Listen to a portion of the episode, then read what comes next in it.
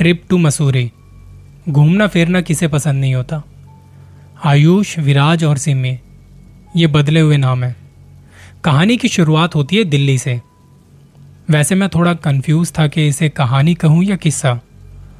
तो दिल्ली से ये तीनों निकल पड़ते हैं मसूरी की हसीन वादियों में। गर्मियों के मौसम में ज़्यादातर लोग दिल्ली से वहाँ घूमने के लिए निकल पड़ते हैं। इन्होंने भी वीकेंड पर प्लान बनाया मसूरी जाने का। बस दो दिन का छोटा सा ट्रिप था। स्विफ्ट गाड़ी थी इनकी। ड्राइव करते हुए कुछ ही घंटों में वहाँ पहुँच जाते हैं।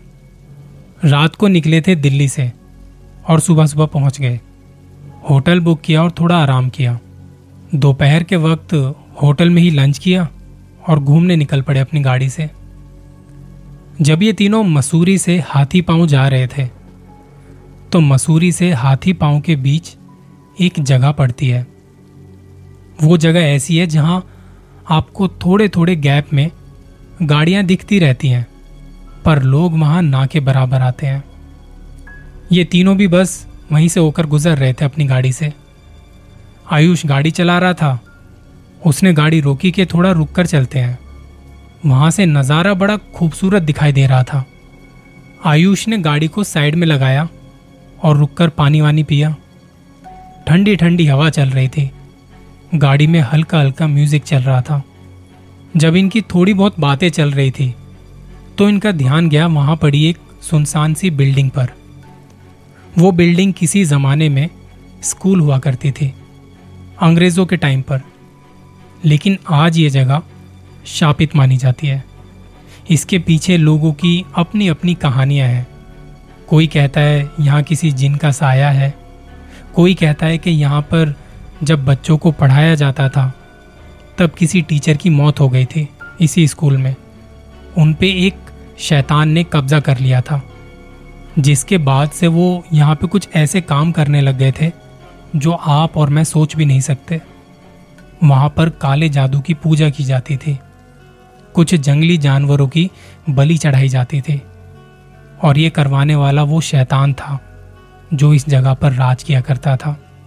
अब होता यह है, जब ये लोग यहाँ पे खड़े थे, तब इन्हें वो जगह अपनी तरफ़ खींचने लगी, जैसे वहाँ कोई बुला रहा है। आयुष और विराज को लगा कि चलते हैं, एक बार देख के आते हैं कौन है वहाँ पे।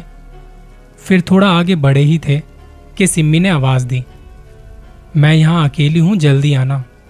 कहते कि हाँ बस अभी आते हैं। दोनों चलते चलते उस बिल्डिंग के अंदर एंटर करते हैं। देखने से ही लग रहा था कि सालों से यहाँ कोई नहीं आया।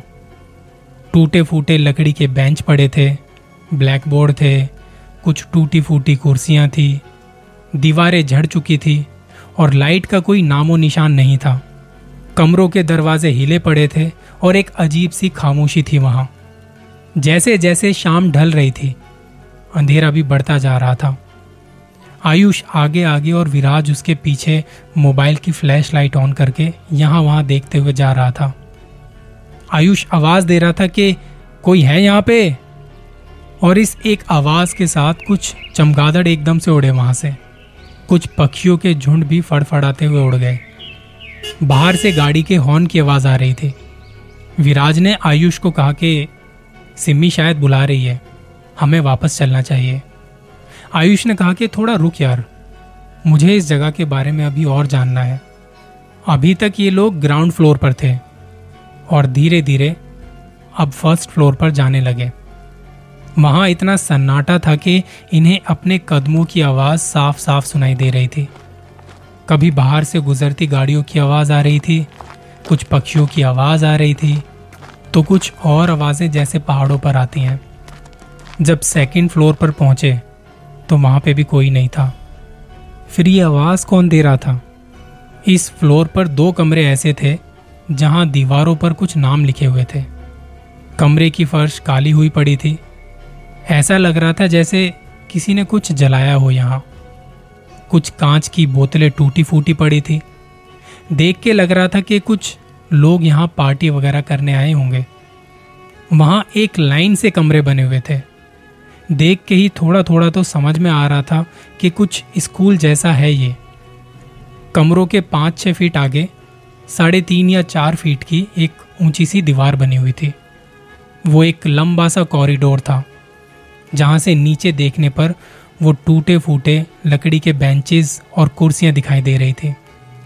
कुछ और कमरों से होते हुए जब ये लोग जा रहे थे तो विराज ने कहा कि, यार, अब चलते हैं। अंधेरा बहुत हो गया है। सिम्मी बाहर वेट कर रही होगी हमारा। आयुष ने भी अपने मोबाइल की फ्लैश लाइट ऑन की और कहा कि चलते हैं वापस। जब सीढ़ियों के पास पहुँचे नीचे उतरने के लिए, सामने से सिम्मी की आवाज़ आई, तुम लोग कितनी और देर यहाँ पे रहने वाले हो? विराज ने कहा कि, तू यहाँ क्यों आ गई? उसने कहा कि, यार, मुझे बाहर अकेले डर लग रहा था तो तुम्हें ढूंढते हुए आ गई यहाँ पे। विराज और आयुष से बात करते करते उसका पैर अचानक से सीढ़ियों से फिसला और वो नीचे गिर पड़ी। ये दोनों यहाँ से चिल्लाते हुए, दौड़ते हुए सिम्मी की तरफ़ भागे। अंधेरे में मोबाइल की रोशनी के सहारे जितना तेज और जल्दी पहुँच सकते थे, वो जा रहे थे। जिस जगह सिम्मी गिरी थी, वो वहाँ पहुँच के देखते हैं कि उस जगह पर कुछ ईंटें पड़ी हुई हैं। जिनमें से अभी भी गर्माहट महसूस की जा सकती थे। आयुष कहता कि, यार, अभी तो सिम्मी यहीं थी। क्या हुआ, उसे कहाँ गई वो? आयुष ने ये बोलते बोलते जैसे ही पीछे देखा तो वहाँ विराज नहीं था।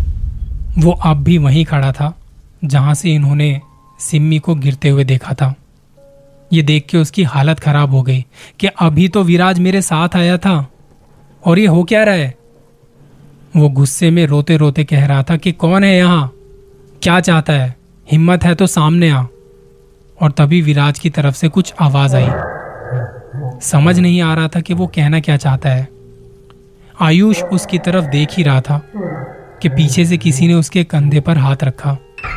झट से उसने मुड़ के देखा तो वो विराज था। क्या हुआ तुझे? इतना डरा हुआ क्यों है?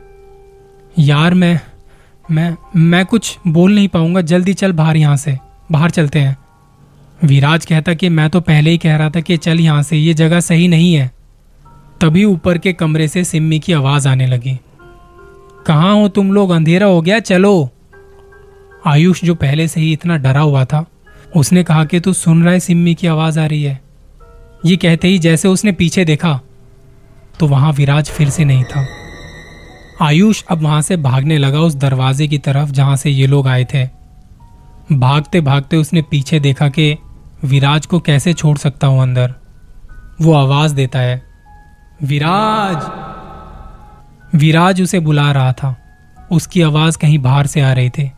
सिम्मी की आवाज़ ऊपर कमरे से आ रही थी। आयुष यहाँ वहाँ आगे पीछे देखता है और अचानक से सब कुछ शांत हो जाता है। कोई आवाज़ नहीं। मेन दरवाजे के पास आके आयुष मुड़ के देखता है। जहाँ उसे दिखाई तो कुछ नहीं दिया पर आवाज़ आती है किसी के हंसने की। चला जा यहाँ से। चला जा नहीं तो किसी को भी ज़िंदा नहीं छोड़ूँगा। कोई नहीं बचेगा। आयुष मेन दरवाजे के बाहर जैसे ही कदम रखता है वहाँ विराज उसका इंतज़ार कर रहा था। आयुष कहता कि तू बाहर कब आया? विराज ने कहा मैं तो कितनी देर से बाहर ही हूँ। तूने ही तो कहा था अंदर जाके देख के आता हूँ। और तू इतनी देर अंदर कर क्या रहा था? कौन आवाज़ दे रहा है तुझे? आयुष ने कहा कि चल, जल्दी चल गाड़ी की तरफ़। ये जगह सही नहीं है। कुछ तो बहुत अजीब है यहाँ। दोनों भागते हुए गाड़ी तक आए। सिम्मी गाड़ी में बैठी गाने सुन रही थी। उसने आयुष की हालत देख जल्दी से गाड़ी का दरवाज़ा खोला और उसे पानी पिलाया। आयुष पीछे की तरफ़ जाके लेट गया और सिम्मी विराज के साथ आगे बैठ गई। अंधेरा हो चुका था और आसपास दूर दूर तक कोई नहीं। एक गाड़ी तक नज़र नहीं आ रही थी। जल्दी से गाड़ी स्टार्ट की और निकल पड़े होटल की तरफ़। थोड़ी देर में जब होटल पहुँचे तो आयुष को फ़र्स्ट एड दिया गया। होटल वाले पूछते कि क्या हुआ इन्हें?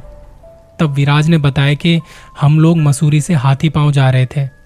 तो रास्ते में एक सुनसान सी जगह दिखाई पड़ी। एक पुरानी सी बिल्डिंग थी।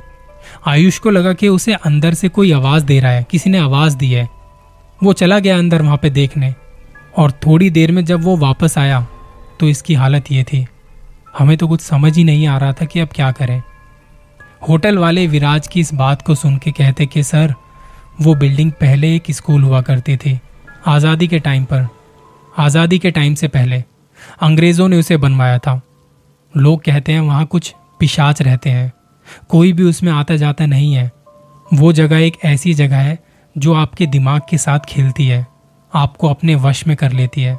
ना जाने कितने लोग वहाँ पे जाके अपना मानसिक संतुलन खो बैठे हैं, उसके अंदर जाके। अभी सर को आप आराम करने दीजिए। सुबह जब आप वापस दिल्ली के लिए निकलोगे तो निकलने से पहले यहाँ पास में ही एक बाबा जी बैठते हैं। वहाँ से इन्हें झाड़ा लगवा के तब वापस जाना आप लोग। क्योंकि ऐसी जगह पर आपके साथ कुछ ना कुछ गलत होने के चांसेस बढ़ जाते हैं।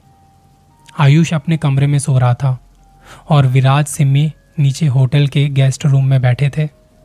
रात भर जैसे तैसे काटने के बाद सुबह सात बजे के आसपास दोनों आयुष के पास गए। उसे बुखार था। आँखें खुली तो कहा कि मेरा सिर भारी भारी सा हो रहा है। विराज ने कहा कि चल उठ, तुझे मेरे साथ मंदिर चलना है। फिर हम वापस घर के लिए निकलेंगे। आयुष कहता, कौन से मंदिर? विराज ने कहा, उठ तो सही। सिम्मी कहती, तुम लोग जाओ, मैं सामान पैक करती हूँ। मंदिर होटल के पास में ही था। वहाँ गए और एक बाबा जी बैठे थे। उन्हें सारी बात बताई। उन्होंने आयुष को झाड़ा लगाया और कहा कि, खुशकिस्मत हो के तुम बच गए। अभी भी तुम्हारा मानसिक संतुलन बिगड़ा हुआ है। सर भारी भारी सा इसी वजह से है। उन्होंने मंदिर से उठा के भभूत दी और कहा कि जब तक ये खत्म ना हो, हर रोज नहा धो के एक टीका लगाना है अपने माथे पर। यह तुम्हें रोज करना है। बाबा जी का धन्यवाद किया, उनके पैर छुए और निकल पड़े होटल की तरफ़। आयुष को कुछ भी याद नहीं था।